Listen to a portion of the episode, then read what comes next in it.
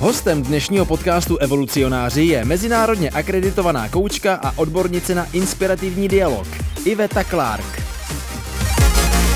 Začínáme rovnou buď a nebo vést rozhovor nebo být hostem? Být hostem. Online setkání a nebo uh, meet and greet, takzvaně osobně? Meet and greet. Podcast nebo workshop? Podcast. Moře nebo hory? Hory. Koučovat tým a nebo jedince? Jedince. Láska nebo respekt? Obojí záleží na okolnostech. Tomu se teda dostaneme. Home office a nebo kancelář? Kancelář. Město nebo venkov? Venkov. Kavárna nebo vinárna? Mm, kavárna. Evoluce nebo revoluce? Evoluce.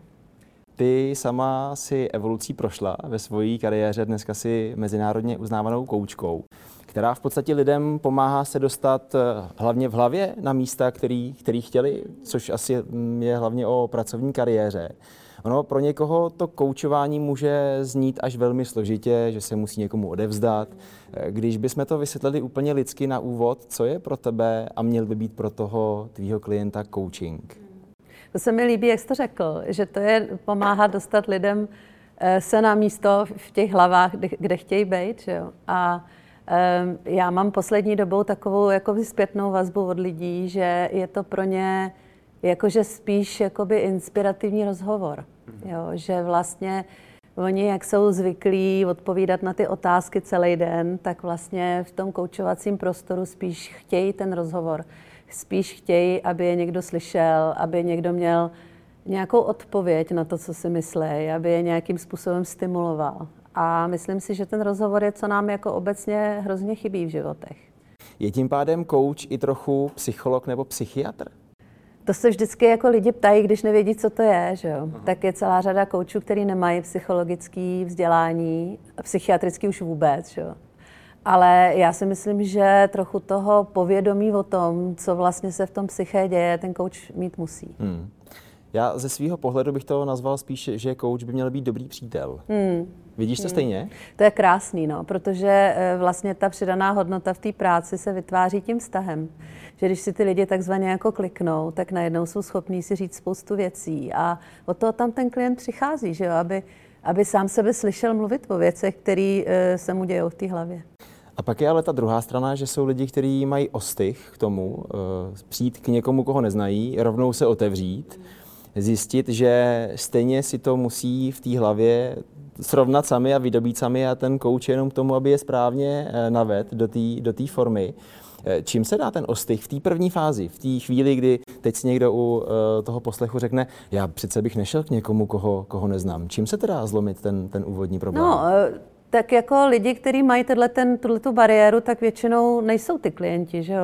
To koučování není pro každýho, ale já bych řekla, že když už člověk si řekne, že s někým chce mluvit, tak už je takový jako na hraně malinko. Už, už má tak trošku jako odvahu vlastně to zkusit. A e, může to být z různých důvodů, ale e, a pak je samozřejmě na tom koučově, jak rychle naváže ten bezpečný vztah nebo to bezpečný prostředí. A u mě to funguje tak, že si s těma lidma hodně povídám i jako o tom, co se děje ve mně, jak já třeba, jak moje vlastní zkušenosti souvisejí s tím, co, co říká ten klient. A vlastně celá ta moje práce je o tom vytvořit to bezpečí, aby ten klient to dokázal říct. Takže čím dál tím víc si o tom myslím to, že to je skutečně dobrý přítel, v yeah. tom případě dobrá přítelkyně, neboli někdo, ke komu opravdu s důvěrou můžu přijít, vysypat ty problémy, ty, ty starosti a najít tu cestu, kudy, kudy dál. Možná bavíme se hlavně pracovně, nebo se bavíme i v osobní rovině, anebo to může být až partnerská krize doma třeba. Jo. Míro, já jsem chtěla zareagovat na to, co jsi teďko říkal, o tom, že jako vysypou ty problémy. A ono někdy nevysypou ty problémy, někdy je to o tom, že si jako přijdou říct nahlas, co se jim povedlo. Hmm. A to hmm. jsou pro mě ty nejúspěšnější rozhovory, vlastně nejvíc nabíjející, protože hmm. a taky to není jenom přítel ten člověk, jo? Protože když, má, když máš přítele, tak některé věci prostě příteli neříkáš. Jo? Hmm. Tohle je spíš o tom, že ten člověk má nějakou jako jinou osobu v tom životě, která s ním vůbec nesouvisí. a která mu může říct, co jako může, může mít ten rozhovor s ním zcela nezávisle. Teď možná vyvracíme jeden krásný mýtus, že mezi lidma někdy koluje taková myšlenka, že kouč přichází ve chvíli, kdy mám nějaký problém. Mm. A ty vlastně říkáš úžasnou věc, že kouč je ten, kdo umí sdílet i tu radost, mm. ty, ty mm. úspěchy mm. a něco, co, co může dávat smysl a inspirovat vlastně i tebe, i jeho zároveň. To si myslím, že je strašně důležitý. A já jsem tady mluvil o tom, ve kterých chvílích lidi toho kouče hledají, jestli jo, je to jo. ta manažerská část, už ve firmě nevím, mm-hmm, jak mm-hmm, mám teď mm-hmm. posouvat svůj tým, aby pracoval lépe, anebo mm. jestli to může být i ta rodinná mm. fáze. To je bezvadná otázka, protože se často, já bych řekla, to očekávání upravuje až při těch zážitcích s tím koučem. A, a já mám k tomu takový přístup, že koučuju toho člověka, ne ten problém, který ten člověk má. A ten člověk je sestavený z různých částí a ty všechny nějak spolu souvisejí, takže prostě je to vždycky o tom, co je to téma, který tomu člověku plave v té hlavě na vrchu, že jo? A který potřebuje vyndat, aby se tam mohl podívat a zjistit, co tam vlastně překáží, nebo kudy to neteče, nebo, nebo co, s čím je potřeba pohnout. A to si myslím, že je ta služba, no? Že lidi často přicházejí se zadáním, jakože něco potřebujou a pak se zjistí, že to zadání je jenom nějaký důsledek něčeho mnohem, mnohem jiného. Hmm. Zkusíme teď teda koučovat velkou skupinu lidí, hmm. která poslouchá, hmm. což je teoreticky možná až nemožný, protože každý hmm. má nějaký jiný požadavek, ale úplně obecně eh, chci teďka využít toho, že ty jsi původem z H R u, byla jsi hmm. tam zaměstnaná na, na vysoké pozici a je spousta lidí, který má svoji vizi v životě, hmm. možná, že nemá takový drive, aby se do ní jednoznačně pustila a je v nějakém zaměstnání, kde není úplně uh, šťastná tahle ta mm-hmm, parta. Mm-hmm. Ale chtěli by ten krok uh, udělat. Kde je ten problém v těch lidech, v nás, teď to nazvu mm. obecně, kdy nemáme tu odvahu, tu chuť mm. takovou, aby jsme mm. prostě si řekli, OK, tady se mi nelíbí, tak tady skončím, chci jít za svým snem. Mm. No, no, ty jsi to řekl, nemáme odvahu. Že jo? Uh, a odvahu nemáme v mnoha aspektech v životě. Vždycky, vždycky když před náma stojí něco velkého, čehož důsledky neumíme jako vlastně docenit nebo, nebo dohlídnout, tak uh, musíme sebrat odvahu, že jo? A stoupnout do toho neznáma. A uh, my jsme zatížený spoustou povinností. Ve chvíli, kdy začneme brát vážně ten život, tak máme děti a hypotéku a, a začneme se dívat jenom na ty... Uh, řekla bych životně okrajové záležitosti, jako je, jak vydělám peníze a jak uživím rodinu. Nechci to schazovat, ale někdy to prostě s tou vizí nesouvisí. Že? Ale tady asi dlouho zamrzneme, protože ty mm. říkáš okrajová záležitost vydělat peníze, mm. která pro většinu z nás je vždycky tím bodem číslo mm. jedna. Mm. A jak se říká, až budu mít ty peníze, tak už no. budu moct cokoliv, mm. že jo? Mm. A jak to v té hlavě nastavit, aby to mm. takhle nebylo vnímané? No, já jsem, já jsem hodně inspirovaná v tomhle kontextu Marianem Jelínkem a jeho výzkumem o, o emoční vazbě k činnosti, kterou teďka možná nepříliš vědecky tady zopakuju, ale vlastně co já si z toho odnáším, z toho jeho výzkumu je, že lidi se musí naučit mít rádi, co dělají a musí si k tomu vytvořit emoční vazbu. A zároveň mít ten cíl a tu vizi, co v tom vlastně v oboru chtějí dosáhnout nebo v tom, co dělají. A já si myslím, že my tam někde selháváme jo, v téhle rovnici, že e, prostě děláme činnost, který nemáme citově e, silnou vazbu a pak nás samozřejmě unavuje a táhne nás dolů a, a vlastně nejsme úplně spokojení. No.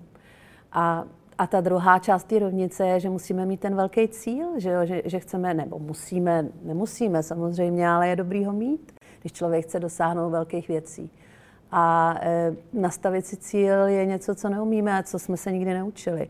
To taky vidím ve své práci, že když se zeptám lidí, co vlastně chtějí, tak e, to je těžká otázka pro řadu lidí. Ale když člověk nedělá to, co ho baví, a dát ty peníze na první místo, protože ví, že musí zaplatit leasing, hypotéku, uživit rodinu. Co se děje v té hlavě, potažmo v tom těle člověka? Dá se to nějak zobecnit, mm. kde ten pocit toho štěstí prostě se nedostavuje? Co, co jsou ty následky? Já nevím, jestli se to dá zobecnit.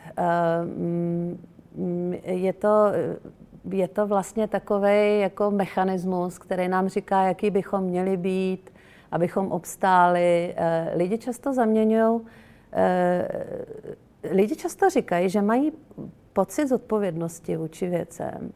A když se potom odvážíme to nějak prozkoumávat, tak zjistíme, že to je vlastně taková věta, kterou slýchají od dětství, že, jo? Že něco musí, že, že by něco měli, že by něco nesměli, že, že si něco nemůžou teď dovolit. A jsou to takový ty jakoby kritické věty, které máme v té hlavě, které e, nám vlastně brání v tom rozletu. No.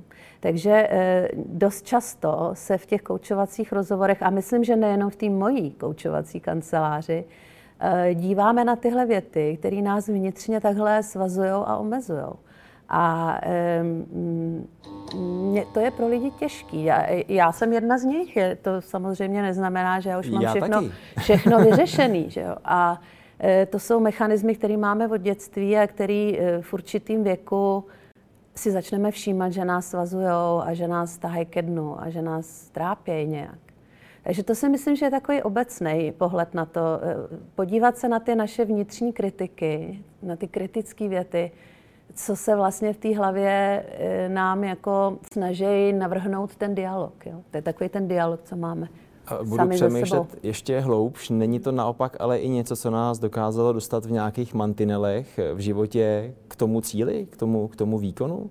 No, ze začátku života jo, ono to má svý, ono to má svý podstatnění, že se nám to v tom psyché děje, že jo? A, ale je dobrý v rámci svého osobního vývoje nebo evoluce, jak se tady hezky říká, si uvědomit, kdy už to nepotřebujeme a kdy už můžeme používat ty zkušenosti, které máme dosud a opřít se trošku do toho života odvážněji, no, protože on teda nestojí a pádí dost rychle.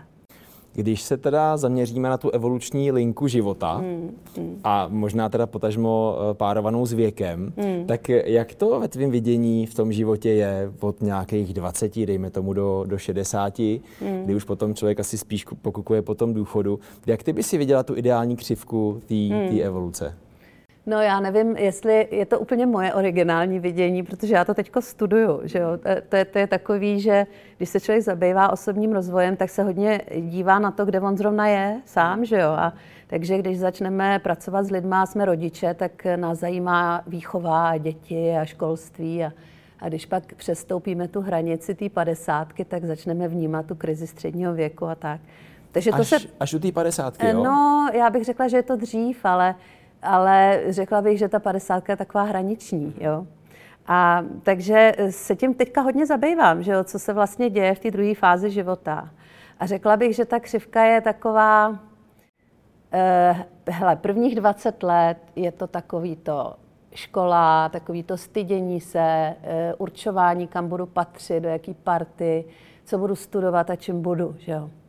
Pak nastane další dvacítka, kdy to je o tom, jak to potvrdím, to, co jsem si naplánoval a za, jak se jako oddělím od těch všech, jak jsem lepší v něčem, jak se vyhraním, jak najdu ten svůj vlastní úspěch. No a tady a pak je asi nastane, první zásadní bod, ale jestli se neplatí. To je, to je přesně ono, ta, ta první dvacítka, kdy se jako pohybujeme v té dospělosti, je strašně důležitá.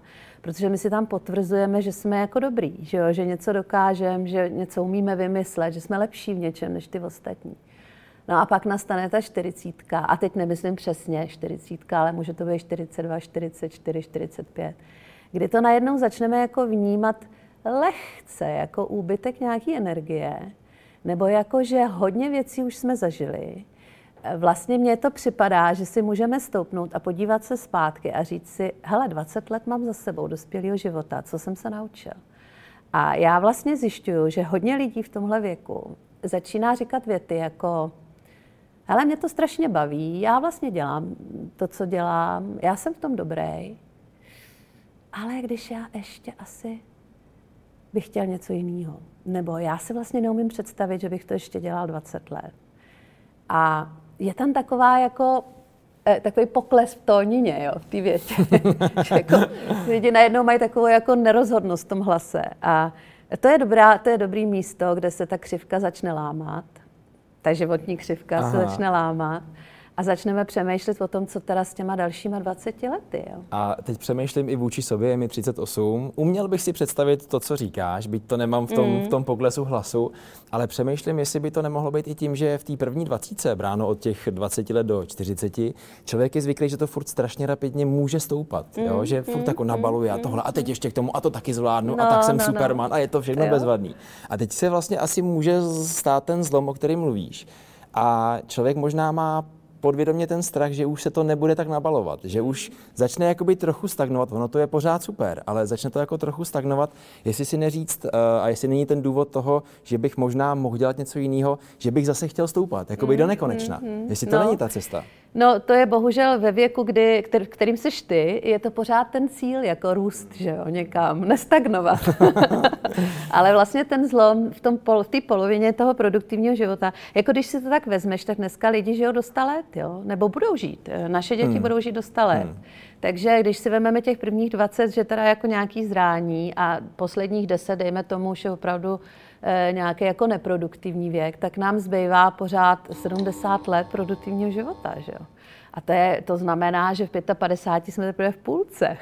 No ale když se zase vrátím zpátky na úvod k těm dvaceti letům, tak tam člověk, aspoň já to tak měl, měl v hlavě, teď musím makat, teď to musím nakopnout tak, abych v těch čtyřiceti třeba už si mohl žít tak, jak si představuju a měl ten volný čas, jo, vyletět jo, tam a tohle jo. si užít a jít večer na pivo s kámošema a nemuset ráno vstávat třeba. A teď ten paradox je, že těch dvacet let dál se to vlastně nepovedlo ne. v tom, že já hledám, jak by to ještě víc mělo jo, růst, kde jo. je ta chyba? Hmm.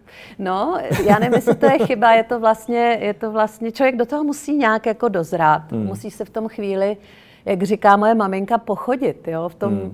v tom schizmatu nějakým, hmm. že vlastně furt chce růst, ale už se mu nějak nechce zároveň. A teď neví, co s tím a já bych řekla asi všem, co v tomhle období jsou, anebo který přijde, jo, hmm. že to je úplně normální a někdy to trvá pět let, kdy jsme v tom schizmatu, jako vlastně dvoji vládí toho, ty touhy růst a bát se té stagnace a zároveň cítit a vnímat, že je to, že ta druhá část bude energicky úplně jiná, že bude o nějakým předávání těch zkušeností. Hmm, jo. Hmm. A to je možná věc. Jak jsi se ptal na to, co, jestli o tom něco vím, nebo že jsem nabídla, že mám s tím teďka nějaké zkušenosti, tak se teďka dočítám, že vlastně ta první půlka ty, ty produktivní práce je o tom osobním růstu a o tom kupení a hmm, chrlení hmm. těch výkonů. A ta druhá je o tom předávání těch zkušeností, což vypadá jako hrozně jednoduše, ale vlastně je důležitý najít někoho, kdo ty zkušenosti chce, do, najít formu, jak je předávat. A to je taky možná důvod, proč je tolik lidí, kteří třeba odejdou ve čtyřiceti dvou z korporace a začnou být kouči. Hmm. Protože oni najednou vnímají, že potřebují předávat to, co se naučili. A je to úplně normální. Jo.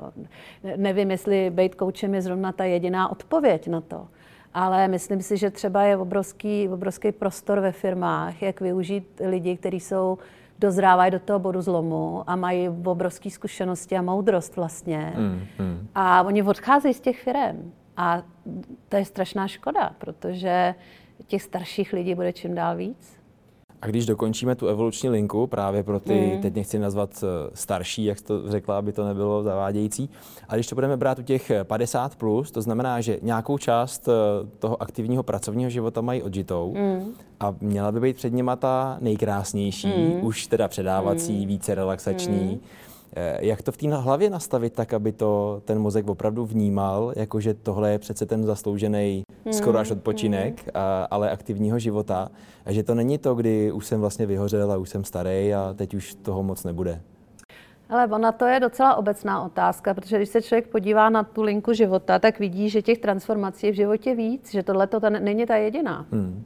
A je to třeba o tom, když odejde člověk z domova, nebo se vydá na nějakou cestu, že jo, než se vrhne do té práce, pak je to o tom zvykat si na ten pracovní režim, pak se člověk ožení a má děti, nebo úplně se přestěhuje někam jinam, odstěhuje se do ciziny. Jo. Takže těch transformací, který člověk jako absolvuje v životě, je celá řada. A je dobrý právě třeba i s tím průvodcem se podívat na to, jak člověk obecně nebo, nebo vlastně subjektivně takovýhle transformace zvládá, co je ta jeho technika.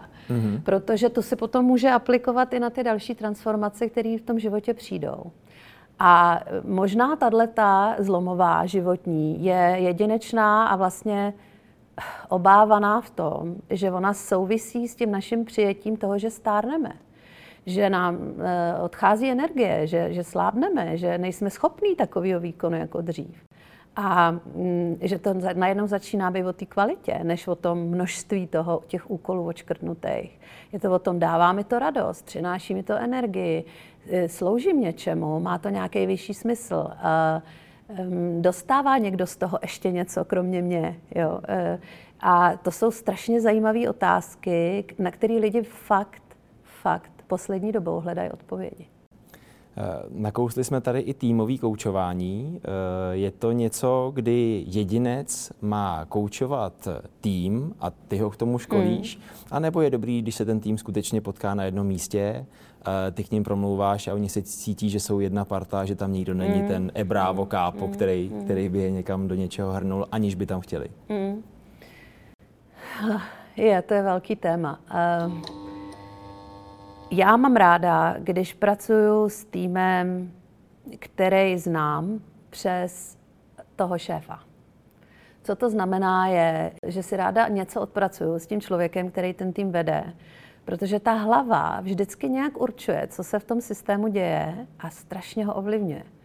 A teprve potom, když máme už něco spolu zažito v tom individuálním rozhovoru, si troufneme jít do té místnosti s těma lidma, který s ním pracují, s tím člověkem. A e, já ty lidi nikam nevedu, ale hodně je ponoukám.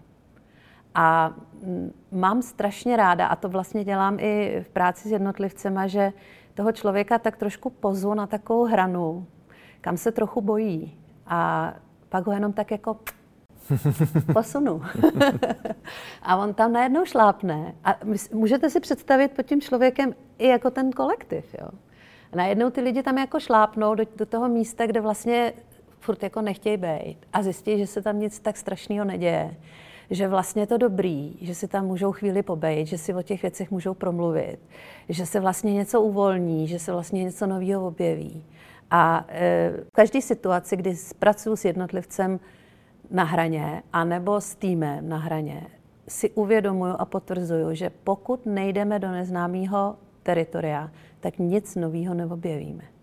Takže to je možná i ta odpověď na tvoji otázku předešlou, že co se děje s těma lidma, když vlastně jsou v té práci, vydělávají ty peníze a nejsou spokojení. No, prostě to chce si stoupnout na hranu a udělat ten krok. Já mám, já mám jednu takovou mentorku, která mi jednou napsala, že že ten padák se mi otevře, ale že musím nejdřív z toho letadla skočit. Skočila jsi ve svém životě? No, prostě jsem si jako dlouze prohlídla ten baťoch, ve kterém mám složený ten padák. A řekla jsem si, tak já to zkusím a já to risknu. A e, vlastně ten padák, nebo to, je, co je v tom baťohu, je ta naše sebejistota, že prostě něco umíme, že si věříme, že dokážeme vydělat peníze, že umíme vzít za práci, že se můžeme spolehnout na svoje kvality. A to si myslím, že potřebujeme u sebe pořád posilovat. A byl ten výskok z toho pomyslného letadla korporace, ve které jsi pracovala? To byl, to byl takovej, už řekla bych, už druhý. Já jsem předtím už měla pár výskoků, které byly... Tak kdy jsi skočila? Když jsem poprvé. skočila, když mi bylo, když jsem po vejšce, po prvním roce práce emigrovala do zahraničí, to už dneska neexistuje, že tenhle ten termín, ale tenkrát to bylo vlastně, tenkrát to bylo vlastně nějak aktuální, no, v tom době, v té době, kdy já jsem byla mladá. A tak to byl takový první, že, že člověk za sebou zavře vlastně to letadlo, zavře tu pomyslnou jako ten závěs, zatáhne a už nemůže zpátky. A musí se spolehnout jenom sám na sebe a na to, jak pracuje s těma okolnostma. Já jsem tady v úvodu dával buď a nebo a říkal jsem, že tam je otázka, ke který se společně musíme vrátit. Mm. Tam padlo téma, jestli láska nebo respekt. Mm. Jak to vnímáš v detailech? Co si myslíš, že pro toho člověka je důležitý pro jeho šťastný život nebo důležitější? Mm. Já, já vlastně vnímám lásku a respekt spíš jako ve vztazích, jo? Co je tam důležitý. Mm. A, a mám na to takovou teorii, taky o ní mluvím nějak ve svém podcastu. A to je o tom, že my všichni, jako žijeme ve vztazích, potřebujeme obojí, lásku i, i respekt. A ten problém je v tom, že máme jiný priority v tom. Takže muži potřebují respekt, aby mohli dát lásku. A ženy potřebují být milovány, aby mohli respektovat. A tohle nevíme, že máme jiný priority. A z toho vyplývá celá řada jako takových vztahových šmodrchanců, kdy e, ty holky, my jako ženy, máme pocit, že chceme být milovány bez podmínek, za každých okolností vámi muži. Ale u vás máme podmínky, za který, který vy musíte splnit, abychom vás respektovali. A když vy ty podmínky nerespektujete, tak my vám začneme radit, jak to máte udělat, abyste byli respektuplní anebo respektuhodní. A e, tam vznikají ty třenice, že jo? Protože ten muž najednou cítí, že je tak jako ponižován tou ženou, že, že, že je tak jako můj muž říká, že, že do vás rejeme pořád. Že jo? A, e, takže ten muž je najednou zodpovědný v tom vztahu nejenom za to milovat tu ženu, ale i jako budovat ten respekt sám pro sebe. A to si myslím, že máme v rukou my ženy, což teda nevím, nevím jestli jsem úplně teďka tou nejlepší ambasadorkou toho ženského pohlaví, ale mně prostě tato teorie šíleně pomáhá ve vztazích, protože si uvědomuju, že musím hledat, aktivně hledat věci, za které si svýho muže vážím a ty mu ukazovat, nechci říct říkat, ale přistěhovat ho, když on ty vlastnosti ukazuje a nějak je vyzdvihovat pro něj, protože pak je pro něj mnohem lehčí mě milovat. Ani jsem nedutal. Hmm. Tohle byla skvělá pasáž, takže děkuji hmm. za to. A když to ještě trošku budeme probírat v té pracovní, koučovací fázi, hmm. tak možná někdy ten manažerský post nebo ta pracovní část života se přelejvá na nějakou z těch stran. Někdo si řekne, nechci tolik pracovat, chci mít čas na lásku, na rodinu a na další. Někdo si řekne, dobrý, partnerku mám, tak to se nějak odjede, ona bude ráda, že večer přijdu a jedu si svoji kariéru. Jak ve tvém vidění funguje ten životní balans toho, má to být padesát na padesát, jak dlouho se můžeme případně uchýlit k tomu, mít jenom tu kariéru a toho partnera odstrkovat na druhou kolej? Jak to vidíš? No, řekl jsi tam spoustu uh, slov, který vlastně způsobují chaos. Je takový to odstrkovat, uh, ono se to nějak rozjede, ono se to nějak uh, stane, že jo. To jsou takové neaktivní věty nebo neaktivní slova, které vlastně předurčují potom ten celý koncept k nějakému, k nějakému pádu nebo k nějakému neúspěchu. Protože je, si myslím, že tam zatím je no, ten následný no, neúspěch. No, jo. A je to z toho vidět mm-hmm. vlastně, jak mm-hmm. o tom vlastně mluvíš, mm-hmm. jaký slova používáš. Že to už je taky součást té mojí práce, že trošku hlídám, jak ten klient vlastně používá tu svoji slovní mm-hmm. zásobu, jak, která je svědkem toho jeho přemýšlení mm-hmm. nebo evidencí. A teďka k té tvojí otázce, no, my jsme o tom mluvili v jednom z našich předešlých rozhovorů, že existuje takový hodně základní koučovací, takový hodně základní koučovací nástroj, takový jako kolo, kdy se udělá výseč, kdy ten člověk si udělá výseč a výseče, asi osm výsečí a do každý napíše část svýho života, která je pro něj důležitá. A jednou z těch výsečí vždycky jsou vztahy, nebo je to nějaký, většinou je to buď vztah s partnerem, anebo jsou to vztahy obecně, ale já mám ráda vztah s partnerem a pak vztah s dětma, s rodičema. A když se člověk podívá na ten život, tak opravdu ty výseče tam všechny jsou.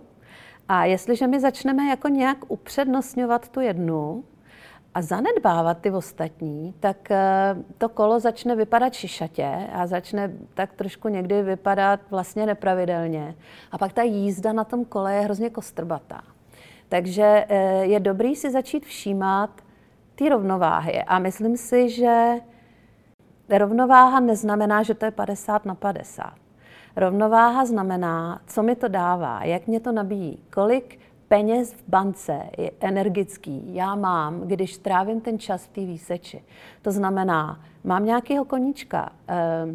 Já třeba mám koníčka, ve který, se kterým strávím, já nevím, třeba osm hodin za týden, ale dá mi to tolik energie, že je to třeba dvacet hodin za týden. Takže já nepotřebuji padesát procent věnovat svýmu koníčku, abych dostala padesát procent energie, ale je to o tom, jak vlastně si uvědomuju, který ty činnosti, nebo když v té činnosti jsem, nebo v té výseči, tak co tam dělám, aby mě to nadchlo, abych si to užíval, abych tam byl rád. To je třeba, když mají lidi děti, tak eh, hodně přemýšlej o tom, jestli vlastně ten celý den, který s nima strávěj, vlastně s nima strávěj, protože oni sedějí na pískovišti, ale pořád píšou ty SMSky, anebo s někým telefonujou a jedním bokem hlídají to dítě, že jo. A nebo je to deset minut s tím dítětem, kdy si prostě stavíte lodě ve vaně a stříkáte na sebe a hrajete si a bavíte se spolu. A vlastně ta dávka té energie je to, co určuje tu balanc. Jo. Důležitá věc. Já jsem do toho tématu zamířil úplně schválně, protože mám pocit, že to s koučováním je hodně spojený, že v momentě, kdy lidi už trošku nezvládají sami sebe a cítí, že v tom pomyslném kolečku to někde ubrali až moc a začíná se jim to vracet, tak zase těžko hledají tu cestu zpátky. Souhlasí s tím? No, no jo, ale je tam cesta. Je tam a cesta. Někdy, někdy je dobrý tomu trošku jenom porozumět, podívat se na to třeba graficky, nebo se nad tím nějak hloub zamyslet. A e, v tomto koučování nebo vůbec práce s nějakým průvodcem nebo mentorem nebo terapeutem je strašně užitečná, protože my máme v hlavě ty vyběhané cestičky, které tak jako dobře známe, ale nedokážeme vystoupit z té hlavy a kouknout na ně z vejšky nebo z dálky. A ten člověk, který sedí proti nám, ten náš dobrý kámoš, jak jsi říkal, tak ten jako to může s náma jako z té hlavy vyndat a kouknout na to z té vejšky, nakreslit to na tabuli nebo se, si to položit na zem a, a udělat si v tom větší rozvahu. A ve chvíli, kdy vidíme ty věci z trošku větší perspektivy, tak už tu cestu nějak začneme hledat sami. Ty máš svůj podcast, kde toho rozebíráte spoustu a spoustu velmi, velmi pravidelně. Podle čeho tam stavíš témata? Jsou vždycky ty aktuální, že ti někdo na schůzce při koučování nahodí takovou notu a ty víš, že je kudy, kudy jít? Jo, jo, jo, to je dobrý, no. Tak t- ten podcast jsem si ušila na sebe takový bič, protože to není interview. To je autorský podcast, kde jako vlastně se já sama zamýšlím nad věcma, které mě zaujmou v tom, v tom kontextu života, ve kterým jsme. A máš pravdu, že ty rozhovory s lidma jsou neskutečně inspirující v tomhle a je samozřejmě vždycky obvyklý, že když se pracuje s lidma, tak se prolínají ty témata, nějak člověk má nějakou přitažlivost nějakým tématům. Takže si všímám, s čím lidi chodí, nebo jaký klienti se zajímají o práci se mnou, jaký jsou demografické skupiny, co zrovna řeší v tom životě. Protože to vypadá, že to téma jako společensky jako visí někde mezi náma. A já pak jako jdu a to téma utrhnu a řeknu si tak, jak já od něm, nad ním přemýšlím, co vlastně já o tom vím, jak já to vnímám. A no, tak takhle to jako vzniká, takže já vlastně bez těch klientů asi bych neměla moc co říct. Já mám vždycky rád, když se kruh takzvaně uzavře, že když otevřeme téma, tak ho zakončíme nějakou mm. myšlenkou a teď mám trochu pocit, že jsem jí objevil v tom, jo. co jsi teďka řekla. Protože říká se, že mezi partnerama, když to nefunguje, měli by spolu hlavně mluvit. Mm. Nebo mluvte spolu právě proto, aby to fungovalo. Mm.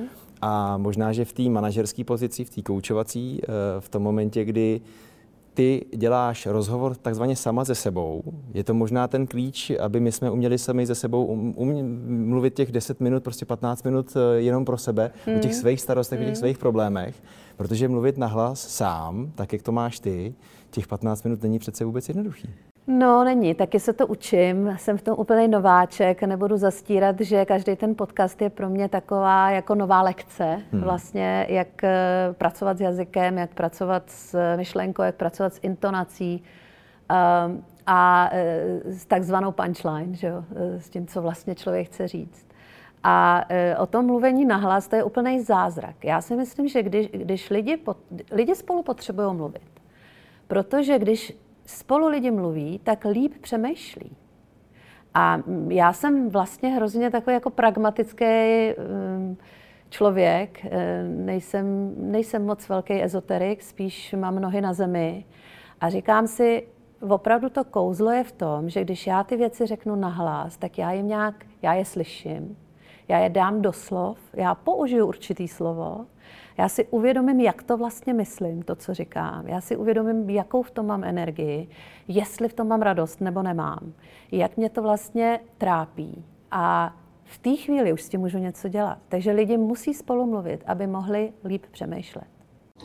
A mohla by fungovat ta myšlenka, když mám problém, promluvím si sám se sebou, aspoň těch deset minut, abych měl ten čas to rozebrat, nejenom o tom přemýšlet, jak bych to mohl udělat, ale mluvit o tom nahlas? No já si myslím, že je dobré mluvit k někomu. Jo. Já mám, já mám takovou praxi, to, to můj muž asi nebude slyšet rád, ale my chodíme se psem na dlouhý procházky a já si mluvím k sobě a on poslouchá. A dělá mi zeď. Že jo, a občas jako kejvne nebo řekne dvě slova, ale je to prostě takový rituál, kdy on ví, že já si potřebuji ty věci nějak nahlas říct. A, no ale je lepší mít tu druhou osobu, že jo, protože ona je vám svědkem. A ona občas může něco zopakovat po vás, nebo může něco jako říct jiným tónem, než kterým jste to myslel. A ten nový impuls je ta křižovatka, na který potřebujeme někdy bejt, abychom našli nový směr.